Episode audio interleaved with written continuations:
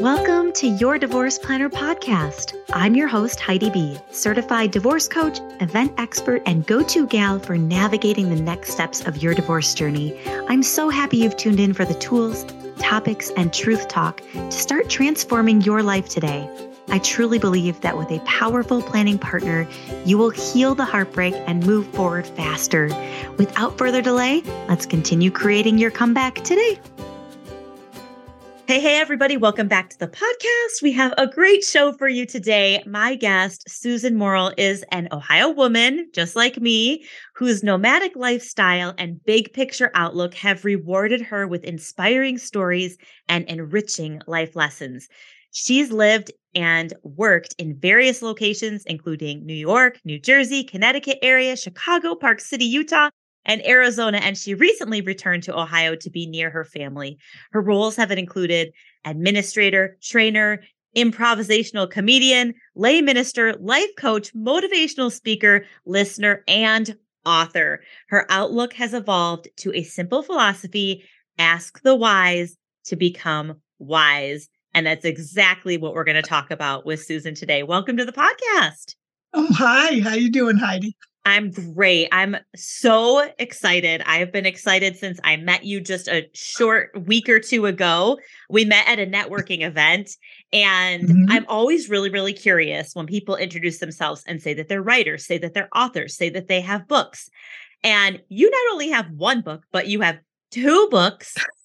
and the first one is called The Pleasure of My Company Finding the Motivation and Courage to Spend Time Alone, which I'm obsessed with this title because so many divorced women are faced with mm-hmm. navigating that alone time and and we'll, we can yes. dive into that in a little bit but your newest yes. book is called on falcon wings a memoir sharing life's insights so if you can just to help our listeners understand take mm-hmm. us back a little bit so we can better understand where you've been I know that's a loaded question, right? and we're going to kind of pinpoint in the book, but but maybe a better question is why writing? Why these books? Why this? Why now in your life?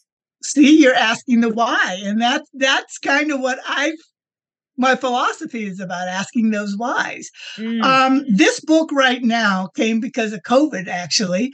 You know, when I was isolated, I was living in Arizona at the time, and I had all these stories and essays, and I pulled them out to see, well, maybe there's a book in here. And it ends up all of them became the book because I saw when I started reading these, especially when I read them in the order I'd written them over my lifetime, so over 50 plus years of adult writing, I saw there's a story here that I hadn't even acknowledged for myself as to my evolution spiritually, who I became as a woman, that where I made changes and right decisions and wrong decisions. And as I was reading these and taking notes on it, I've always been a big picture thinker where I always stand back and look. I need to look at a whole map of a state before I figure out what city I'm in and where I'm going. so I was doing that with my life. And I was, I tend to ask those hindsight questions, those kind of whys. Why did this matter to me then? Why is how is it affecting me now? So that's what this book became. It became me taking all that information, adding material to it to help my readers. I write very conversationally, as yeah. you probably noticed because I want to engage my readers in what they're reading and I want them to think for themselves. What I've lived and what I've come up with as a philosophy is mine, but it's doesn't mean you all have your own. And I you should uh, you should acknowledge it and identify it and and change it if you need to. You can change your past, change your mind about it, whatever it is. Yeah. So that's where that whole thing came to that silly little phrase ask wise to be wise you know yes. so that's, that, that's that's I mean, it. it. it captivated me truly. It was like, oh my gosh, because I'm I've become a very curious person. I think I was always curious to some extent um, through childhood because I think that's a natural mm-hmm. trait of children.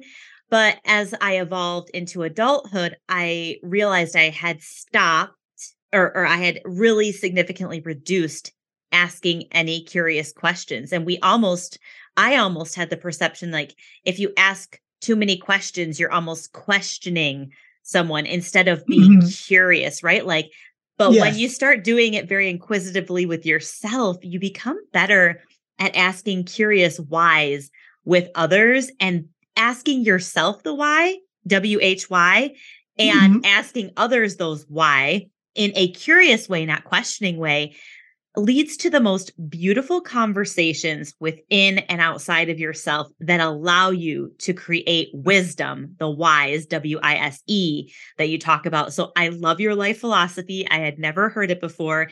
And I have gone through so much of your book. I couldn't stop reading it. I couldn't oh, stop good. reading it. That's good to hear. I'm the glad. essays are really incredible and it's easy to read too because it, it's almost like so many short stories, but so many great golden nuggets taken away. So I really want to dive in and ask you kind of all over the place because we want to ask the whys to help our listeners become more wise, right? And help them help inspire them to ask themselves curious questions and ask others curious questions. So, one of your book essays titled Solitary Refinement, mm-hmm. we get a we get this peek, this glimpse at your divorce. And yes. in there you wrote, "How did I let that happen? Was it always like that? And I think this is a question that a lot of divorcees ask when trying to let our minds calculate how we find ourselves in this situation. Can you talk about your experience in this space and how you moved through it? Like cuz we we tell ourselves, how did I let that happen? Was it always like this? Well, like anybody, you know, I, a lot of it is when I thought about this and wrote this, and I wrote it the day after I signed my divorce papers. So that's how I think I need to write down my experience of things. Mm. And what happens is when you're in the midst of it, when you're in the midst of falling in love with him and meeting him and getting to know each other, and then you decide to get married and you're going through all that, it's, and I describe it in that essay, it's like being in the middle of a forest and that's saying you can't see the forest because you're in the trees because of the trees. Yeah. So I think that's what happens. Uh, I'll talk about it as it happens to me. I'm sure it's similar to others. But I, I was lost in this force of being in love and starting a new life as a wife. And I was working. We were living in the New York area. He had moved over to America from Scotland. I'd met him in Scotland. And so I was, you know, I was getting used to it and getting used to him and getting used to our relationship. But then he he was a drinker, and that came out over the few years after that. And this I won't go into all the details about that, but it's just became the problem in our relationship. But I never talked to anybody about it. Mm. I just lived with it. And something that happened to me, what I asked, how did I let that happen to me? I found myself lying for him and covering up for him when he didn't meet clients, when we didn't, you know, go on a social event we were supposed to do. And it wasn't sitting with me, but I was in the midst of it and I was in love with him and I was, I, I valued the marriage vows and I wanted it to work. Yeah. Over that time, though, eventually, and I think the moment really, really when it hit me was when he went home to Scotland to visit his family. I said, You better think about this. I need you to think seriously about this marriage because we were at that point. I went to a meeting with some other uh, significant others of drinkers, and a new woman showed up and gave her story of I've been married for 22 years to this alcoholic, and my mind went 22 years. I don't want to be with them 22 more days. And I knew then I'd already made that decision. Wow. He came back and wanted to get out. I gave him some months because he worked on it, but I was waiting for the other shoe to drop. And the minute he went out drinking again, I was at the edge of the forest looking out again. I was like, okay, it's time to move on. I can do this. Did it hurt? Absolutely. Yeah. Did I cry beyond it? Absolutely. I mean, you know, you're giving up something you had planned on, but at the same time, I wor- I was shifted immediately into being the person I was before. The integrity was falling back into place. And I wasn't, you know, covering up for him or anything. You're on your own pretty much. I love you. I just can't be with you. Mm, that's so important. I love you. I just can't be with you. Oh, absolutely. I even talk about that in there and in other stories about our relationship. That for me, it's all it, love is great. Love is grand. Love is everything we all say it is. But to me, it's not the most important thing. Trust is. I didn't mm. trust him anymore. I didn't trust that he wouldn't drink. I didn't trust how I would be with him and or anything. And I that to me is more important. And I didn't necessarily like him anymore. I didn't like the drinker part of him. So if I didn't like him and I didn't trust him, love is, yeah, you can love, you love people you just meet. You know, you love chocolate ice cream. It's an overused word to me. Mm. It's abused when it's not used with sincerity. Mm. And I did not feel that love that needed to be there to keep us together. That part was gone. And yeah. I acknowledged it. I had to acknowledge it and say, that's it. We truly can love and let go. I heard the saying one time that was like, what's right for me doesn't always feel good to me. And mm-hmm. that really sunk in like, wow, sometimes what's right for me doesn't always feel good. It's painful. Sometimes the right thing for us is painful whether yes. that's whether that's something as simple as maybe working out, right? It doesn't always True. feel great to lift those weights and you know push your body to the edges and sweat. It doesn't always feel great, but it's what it's a lot of times what's right for me. It doesn't always feel great to go to bed at a certain time or wake up at a certain time, but it's what's right for me. But on that big love scale, like sometimes you can love something so very much. And what's right for you can also feel really painful. And it's a very conflicting spot to be to go, well, if it doesn't feel good, then why am I doing it? Right? Exactly. Um, yeah. There's so much value in asking the why questions. Like, why do I want that? Why do I respond or react that way? Why do I think that way? Why am I allowing that to happen? Why not? Right?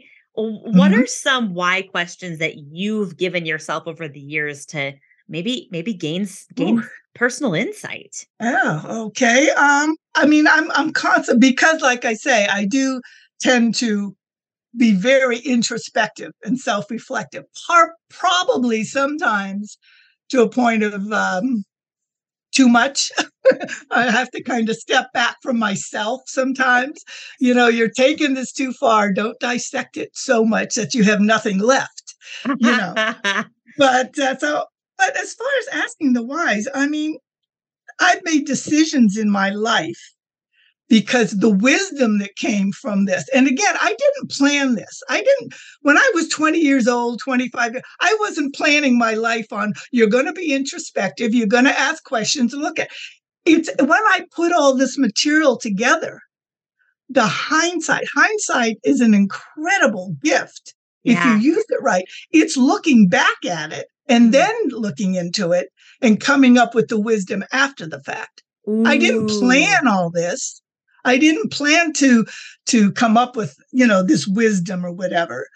For instance, I have an inner voice I listen to now. This has evolved spiritually for me to where when I hear it, it's that gut feeling, it's that whatever inside of you, that self. For me, yeah. I call it my inner voice.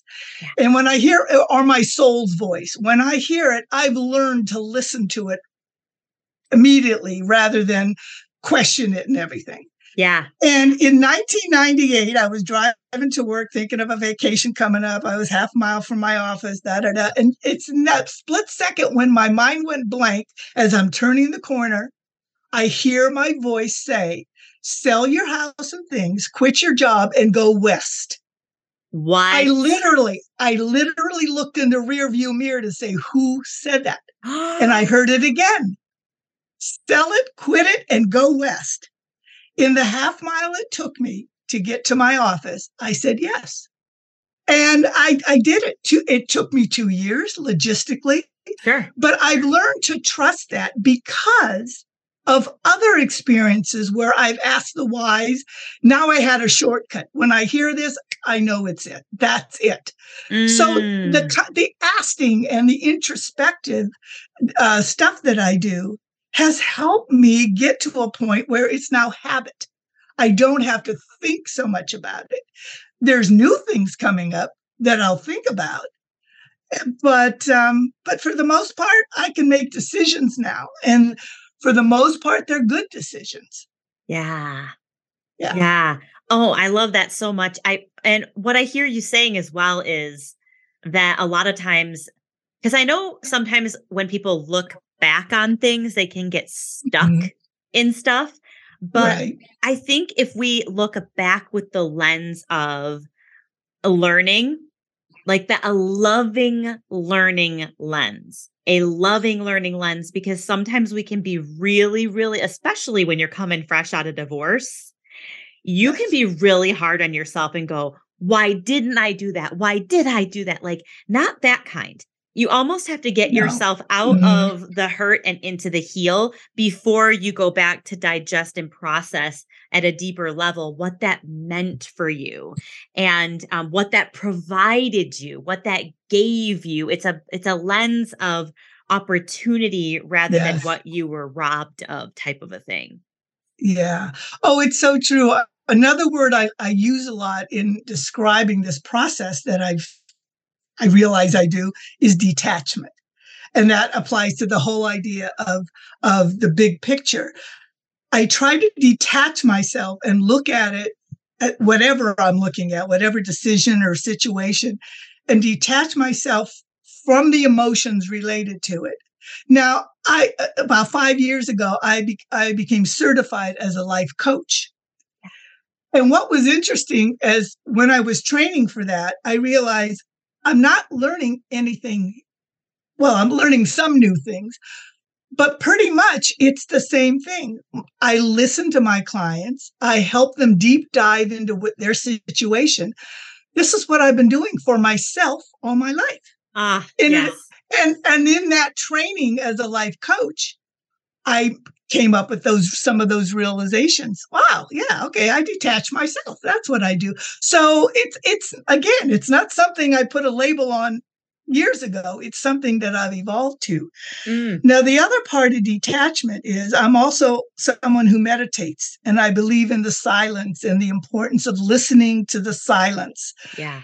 And so when you're especially fresh in, in going through the process of a divorce or whatever kind of a detachment you're making, whether you're leaving a, a job after a long time or a relationship, a friendship is breaking up or whatever. Whenever you're in the midst of it, allow yourself to feel it, first of all. Don't try not to. It's it's like when someone tells me I can't meditate, I can't get the thoughts out of my head. I said, don't try. Just let them flow by. Yeah. And eventually they'll just be like something on a river going by you. Well, the same has to happen when you're in the midst of this hurt where you have bitter feelings and a- all these emotions, anger and, and worry and fear and everything. Allow yourself to feel those. Mm-hmm. But then slowly detach and watch what those feelings are doing to you. I'm an emotional eater. When I'm feeling really upset, are you working your way into the kitchen and nibbling? If you see pattern, this is the other part. It's patterns. When you look back, you see the patterns in your life when you Ooh. detach and see them. And when you see those patterns, acknowledge them, give yourself permission to be in them and use them, but also decide which ones you are ready to let go of. And so that's what the whole real process is. It's about giving yourself permission to feel and, and experience the feelings and then saying, okay, your 10 minutes are up or whatever time you allot to it. Now it's time to move on. You're going to feel it again. And it, but when it comes up the next time, it'll be easier to let go of it. Mm. And you again, you pat it on the head like a nice, nice little boy, a nice little girl. Now go someplace else, you know, or a little doggy. You're cute, but go away now. I don't need you right now anymore. And eventually you'll go days and weeks and wonder, wow, I haven't thought about that in a long time, or I haven't felt that in a long time. It you have to give yourself permission and you have to give yourself time.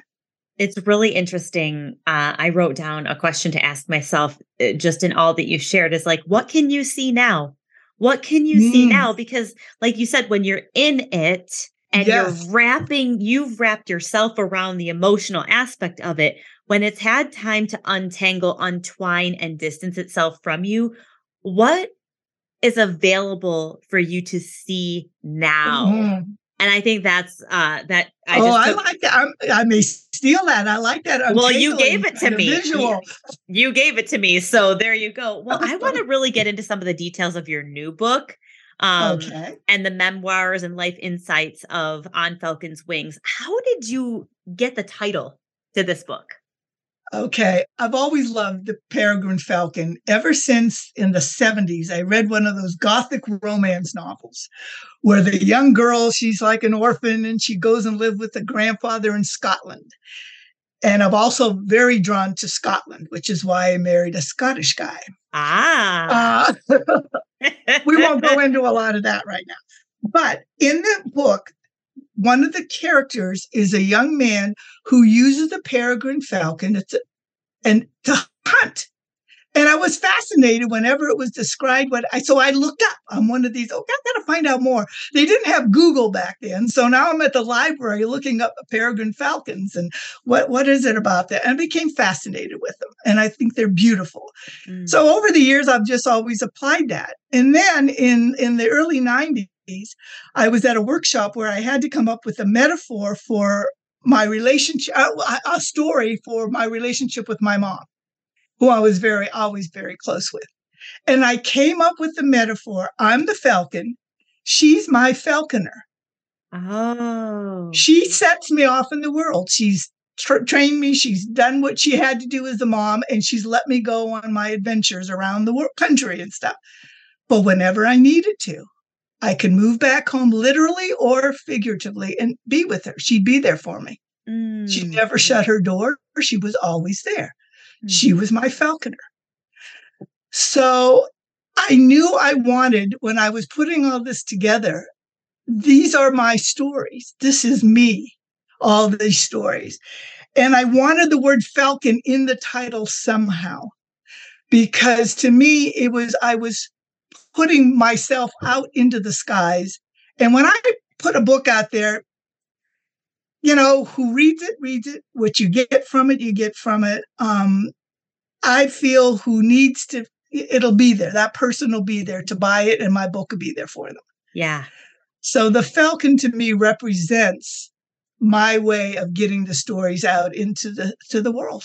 Oh, that's beautiful. Thank you for sharing that. In um, oh, you're welcome in in one of the first things that you'll see in your in this book is uh-huh. a time it's a timeline of significant and oh. spiritual experiences in your adult life why right. is why is this important and how can it be beneficial practice uh, something that maybe others can do listening to this for someone who is on their own okay well, first thing you'll have to know, I'm a very organized person. As much as I'm right brained and like to write and have the words, I'm also very left brained. I love Excel documents. I love creating them and whatever.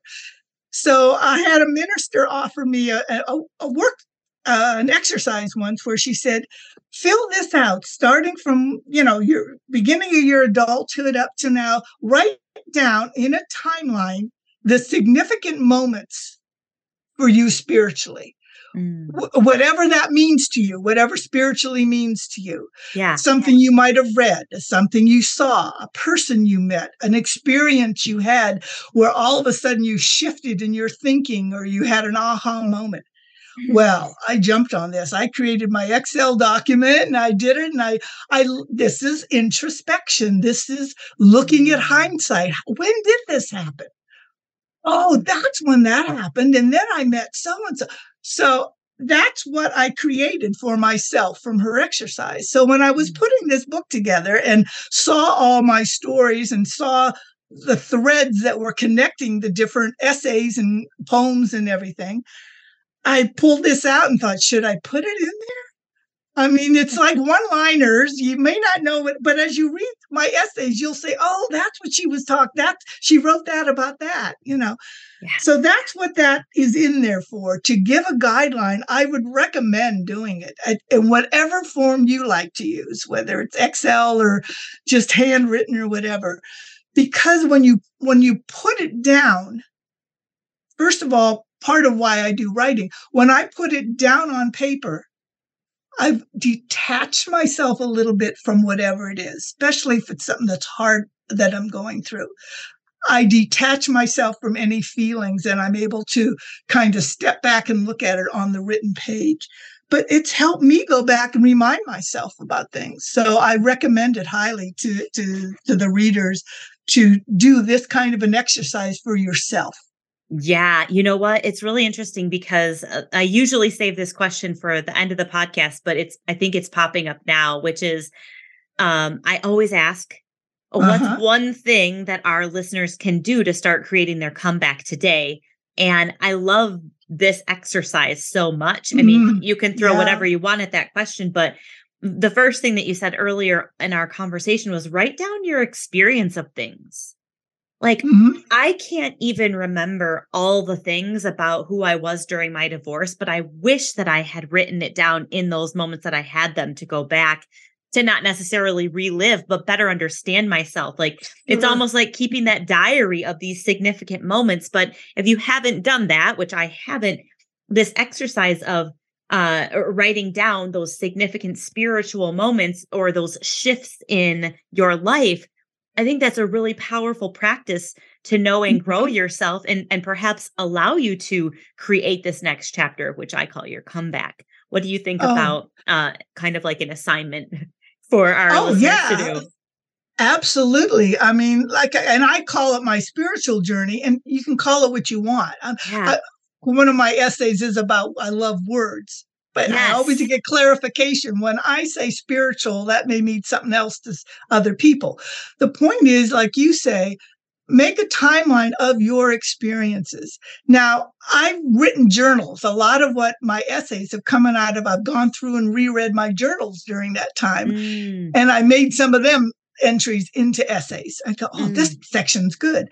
And if you didn't do that, if you didn't make note and write journals, when you start doing something like this timeline, if you have a big sheet of paper, put them in decades. Here's, you know, here's my 20s, my 30s, my 40s, and then start making notes. Don't don't worry about whether you're writing that you're not a good writer. This is about you just putting your information. No one's going to see it. No one's going to grade it. Yeah. Put the notes down. And what's interesting is you've got all that information. All those memories are in your mind. Mm. You just have to go back and search for them. And sometimes what prompts those searches is by writing one thing and it leads to the next. And that also reminds me of the time I went here. And and you start thinking and start carrying notepads, write scribble notes and say, oh, think about this. You don't have to write it out. But it really does, the mind will open up to you as you are willing to listen to it.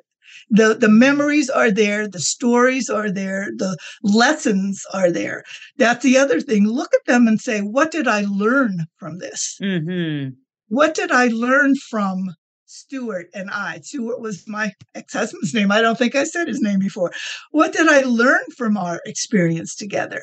Yeah. And I've had people say, well, well, I'll, I'll, share another little story if I can about this whole idea of my inner voice. Yeah. I'm living, we're living in New York and we're supposed to drive home to Ohio for the wedding over Thanksgiving weekend in 84. He was out all night drinking with his new buddies and stuff. I, I, he said, We're going. He's asleep in the car. I'm driving. And I'm, you know, I'm angry. I'm upset. I'm whatever. As we're getting into Pennsylvania from New York, I'm like, I hear that voice and it says, because I could smell the liquor on him, and it says, This is the way it'll be with him. Oh. Didn't say marry him, don't marry him. It says, This is the way it'll be with him. Wow. And I knew at that point I could make a decision. Well, I don't want to be with someone who's, if this is the way it's going to be, this isn't what I want. And, you know, and so then as I'm driving, my mind rationalizes. And what it boils down to is after about 30 miles of driving and thinking, but I love him. Mm-hmm. And I mm-hmm. married him. Now the question has been asked of me, well, if why why did you? I said, because I loved him at the moment. Now I'm not upset. I don't want to go back to that moment and change it and not marry him. Yeah. Because because that marriage and divorce put me in situations and ways of thinking that prompted other parts of my life yes. that I don't want to change forever. Ooh. So it was worth it. Stuart's a good guy. He wasn't bad. He wasn't, he didn't mistreat me as far as physically. But, you know, I, I wouldn't I wouldn't change it. It's not worth it to try to change it. You can change the way you think about it, but Ooh. I'm not going to not be it. I'm not going to go through and say, no, okay, let's go back and I want to turn around and not marry him. No, I don't want to do that. Yeah, you I mean, you've been divorced, so you have your own mm-hmm. experience mm-hmm. creating your whole next chapter and really navigating a lot of this stuff. What would right. you say to somebody just stepping into heartbreak and feeling like they will be stuck in heartbreak forever because you have a poem in oh, your book yes. the best within ends the beast. with the beast. Uh, the beast sorry. The beast, the beast. within yeah the beast within ends with the phrase will the pain of losing him ever subside? So my question to you is does it? No. The, the pain doesn't show itself as much. Ah. but but it, there's also a story in there because when I was gathering all this, I found that poem from 1974, and I wrote the story behind the poem. And I, I don't know if I if you've read that, but oh, I want to ask you about this one. I I, I want to ask okay. you about this one. Yeah, because okay, you want to ask first. Yeah, I really do because this one I, I couldn't believe when I read this essay in your book, "The Beast Within," the story behind the poem um, that it was something that actually has has popped up a few times over the past couple of years in my own personal life and i couldn't believe that someone was writing it in a way that actually felt relatable and felt like i didn't have to feel bad about it so um, okay. it, this poem the the story behind the poem just so our listeners know it's all it, it's about what you describe as the love of your life and yes. reading this made me think about some someone from my past mm-hmm. that I too shared this love of my life experience with. He's not the man that I married. He's right. not the man that I'm dating, but I felt right. deeply connected to your explanation of this. And it really helped me make peace with that relationship because one part of that hit me hard when you wrote, uh-huh.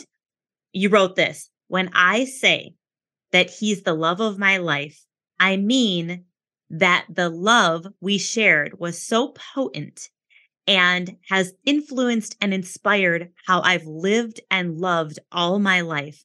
It's a part of me that at its deepest, it's it's still a part of me at the deepest level. I wasn't discouraged about love because of its breaking up. I was eager to love again and experience the joy that that kind of love taught me was possible.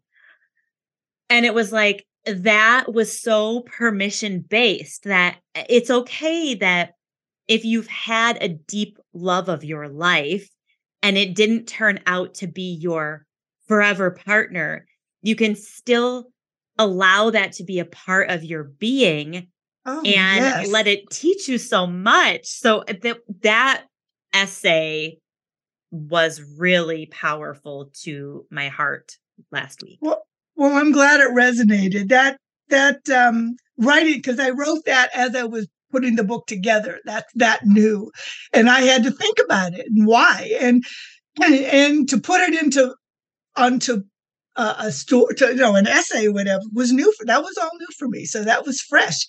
And as it just the way it ends, that that essay ends. If he were to knock on my door today, I'd let him in. I mean, not for what it might mean, other than I don't hold a grudge. Yeah. I don't feel bad because if I hadn't loved that way, I wouldn't have known that kind of love was possible. When I fell in love with Stuart, I loved him, but circumstances didn't make me trust him anymore.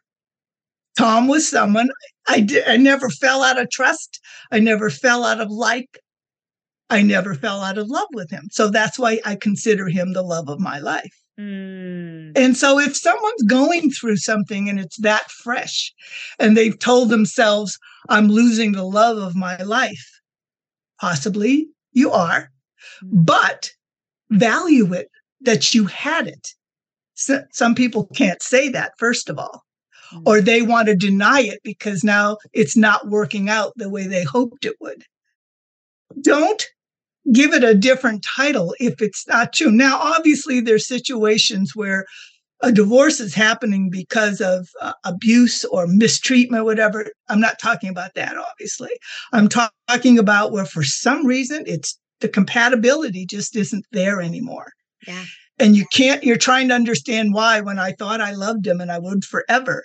And I value that we're, you know, the vows and stuff. But it's not going to go away. The pain will be there, like the, the poem says, but the pain is just there as because we're we're not linear people.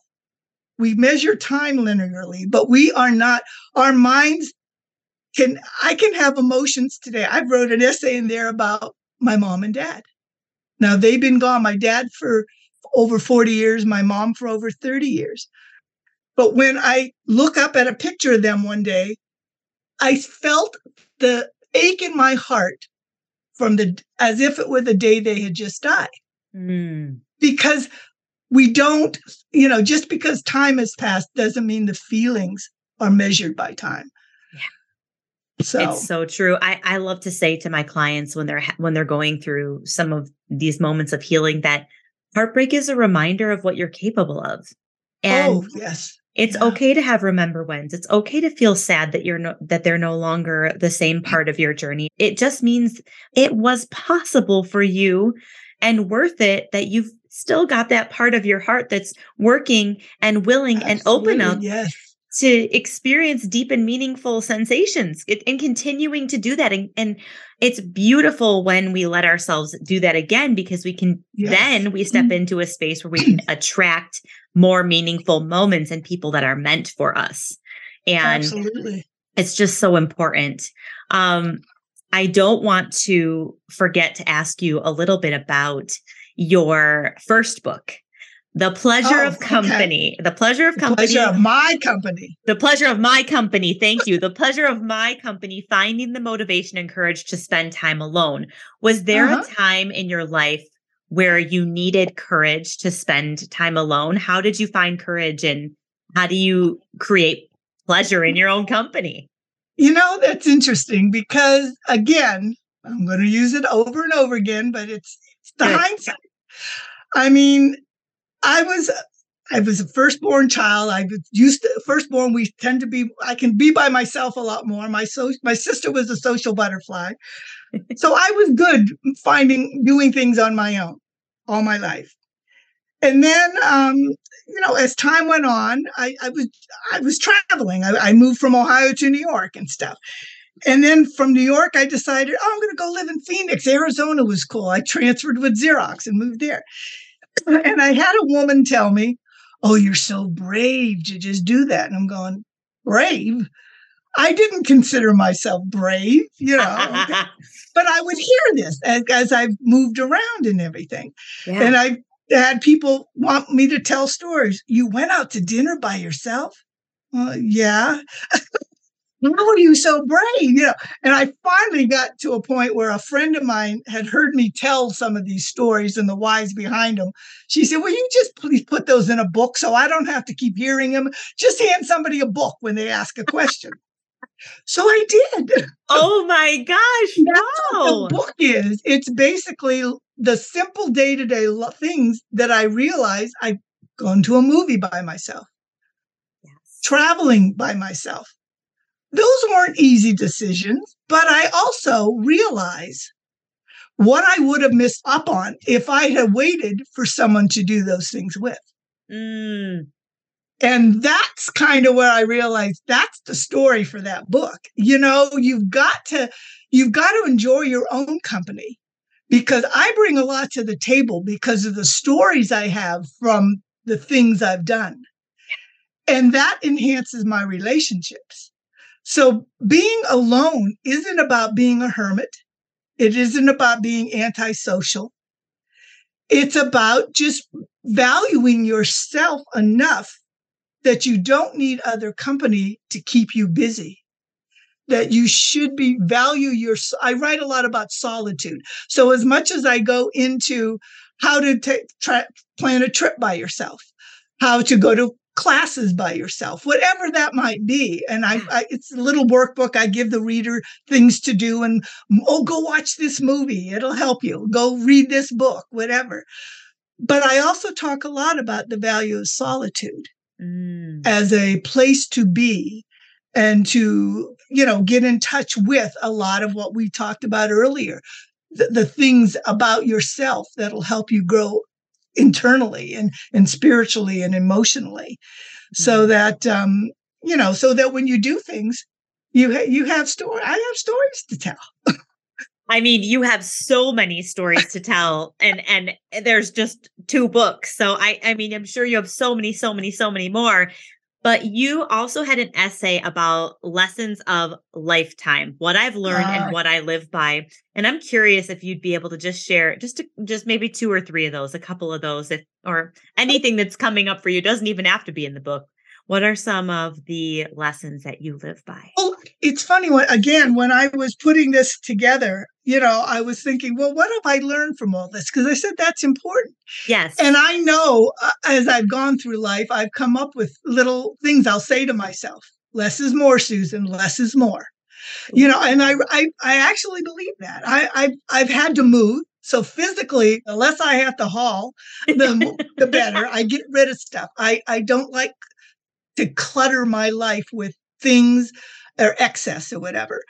The uh, that's one of them. Less is more. Yeah. So I declutter myself physically and emotionally and whatever else that might be for me. I love that. Another thing is I've I realize I don't allow myself guilt or embarrassment. Ooh. Now, it doesn't mean they don't show up, but the minute I feel one of those, I say, uh uh uh. Because to me, mm. embarrassment is me letting what uh, somebody else thinks of me in a moment create how I act or react. Ooh. And I've got to keep telling myself, no, what I think of myself in the moment is what matters. Now, we may agree, so I don't have to even be embarrassed. But I mean, and there's silly things. Oh, you trip and fall while you're walking down the street. Oh, I'm so embarrassed. No, you laugh about it some people get i've seen people get so embarrassed that they're ashamed almost and then don't even get me into shame oh. because that that's the worst part of it now yeah. the other part of that is the guilt guilt is about worrying again about how my reaction is to other people and and and I don't want to be antisocial or not. I, of course, I matters what other people think of me, but I don't want that to become what drives me. Yes. So that's why I came up with that. I don't want to be a victim. And that falls in, into that same idea. Something I remember, oh, I don't even know where it started. It had to be in my teen years. I don't know where it came from, but I know I've had it with me forever. I don't want to be on my deathbed and wish I'd done something and I didn't do it. Yes. I want no regrets. So it's been buried deep in my psyche. No regrets. Mm. So when I wrote that book about things I would do by myself, for instance, I wanted to go to Britain. I wanted to go from two weeks, I stretched it to a month. Well, nobody could take a month off work or expense of it, whatever. And I'm thinking, oh man, I'm doing it. I don't want to regret not doing it. Yeah. And from that, not from that doing it, I met Stuart and I have all those stories to go with it and everything. So um one of the other lessons in that that uh, essay is listening to my inner voice. Mm. And that that's always been important to me. Another thing that's important, and when we talk about the timeline, it's how I measure time. Time is we measure it by calendars and days and minutes. But I'm a spiritual person who realizes the universe doesn't measure things by that the way we do humanly. Right. The same is with abundance and money if you find a penny on the ground, say thank you. yeah. whether you pick it up or not, because the universe has just given you some abundance. Yeah. If you say it's not enough, the universe may not give you again. Now I know that's kind of spiritual woo-woo stuff, but it's it's so true because if you re- realize that time and abundance are not measured the same on the big picture scale of how our lives are operating, Mm. that you can let go of when something has to happen. There's there's an old joke where um this man keeps praying to God, Oh, I want help me, I want to live the lottery. Pray God, let me win the lottery. Let it win. Okay. Years go by, he dies, he's at he's up in heaven, he's talking to God. And God's he says to God, God, I prayed you every single day, let me win the lottery, and you never let me win. And God's response is, I was waiting for you to buy the ticket. you have to do your part. you have to do your part. You have to do your part and then you let go. Yeah. And you, you let go and you be patient and you sit in the silence and you, you know, I'm sometimes I'm chomping at the bit. I'm a controlling, organized person. So whenever I feel like I'm doing too much, I said, maybe it's time to let go for a minute. You know, I've already bought my ticket. Now I'll just let the universe take do its part and then it'll let me know when I have to take action again. Yeah. So Oh. again, that that's that's kind of where I come with my lessons of my life. Oh my gosh. I mean, and there's so many and there's so much and there's so more. And I we could probably do 20 more interviews and just uh, talk about every single one of them. Seriously, because it's so good. And I I Oh, really, really encourage everybody to go out and read the works and get connected with you. How can our listeners get more of you in their life? Well, um, if you yeah read the book uh, right now, I'm available uh, if we're local or whatever. I'd love to do um, book clubs. If you want to read my book for a book club, I'll come and talk to you. I'll. I have. I'm one of these weird people that doesn't have a fear of public speaking. and I don't know where that came from because growing up, I was called shy until a friend of mine in my early 20s says, No, you're not, you're aloof. And I, it created a shift in me, the power of shape, changing my word to aloof yeah. to where I'm now very confident. And I, I train, I do improv comedy. It doesn't mean I don't get nervous, but I love it. I love it. So I'm available for speaking engagements at your organization, your schools, whatever it is. I'd love to work with groups who want to learn to tell their own stories because we all have stories like I have. And you don't have to be a writer. No one's going to grade you. Put it down. Don't grade yourself. Just Mm. put it down. And if you need to, I'll help you write Ooh, that's that's something. I love that. So- I, I'm going to just loop back to the very beginning again. Write down your experience of life, write down your experience of things so you can always go back and extract uh, just these these beautiful pieces of it. I always end with two closing questions, which I would love to ask you if you're down. They're very quick, very easy. The first one is what is one thing that you love about you? Ooh. One thing I love about me, my positivity and now that's a little cliche, isn't it? Positivity. No, Boy, you hit me with the I love that about you. It I love is. that about you. it is, but I think as far as me as my own best friend, how to be my own best friend was a book I read years ago too.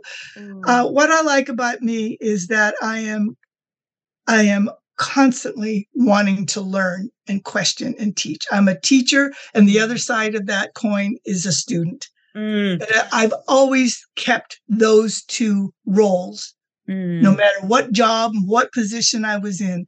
What am I learning from this, and what can I teach someone from this? So that's what Mm. I love. Yeah.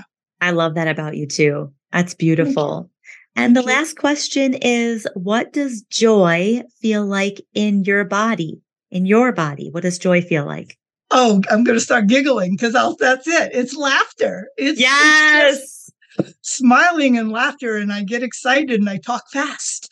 Yeah. Yeah. Oh, that's so good. That that makes me feel a lot of joy too. In fact, on my vision board this year, um, one of my things is I'm gonna lift it up and read just what I wrote. I wrote, okay. have so much fun and keep laughing. Have oh, so much fun and keep laughing. And that's like the fact that I wrote that on my vision board is just like, it's very important. It. Don't forget. And when you write it, it becomes, it's, it's going to become more truthful for you and you'll live it more because it's out there. You've put it out there. Oh, absolutely. Well, we're going to give all of your book details and your um how to connect with you and things like that okay. in our show notes so people can reach out and get connected Great. and have more amazingness in their life extracted from you.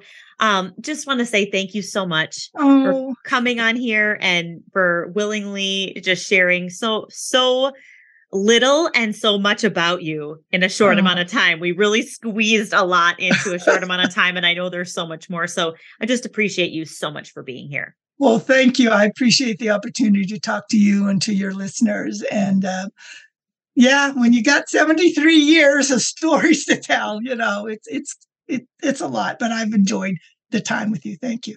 Oh, what a beautiful gift. What a beautiful gift. And to the rest of you listening and tuning in today, remember you are loved, you are worthy, you are enough. Go out into the world, shine your light bright, and live a limitless life. We'll talk to you soon.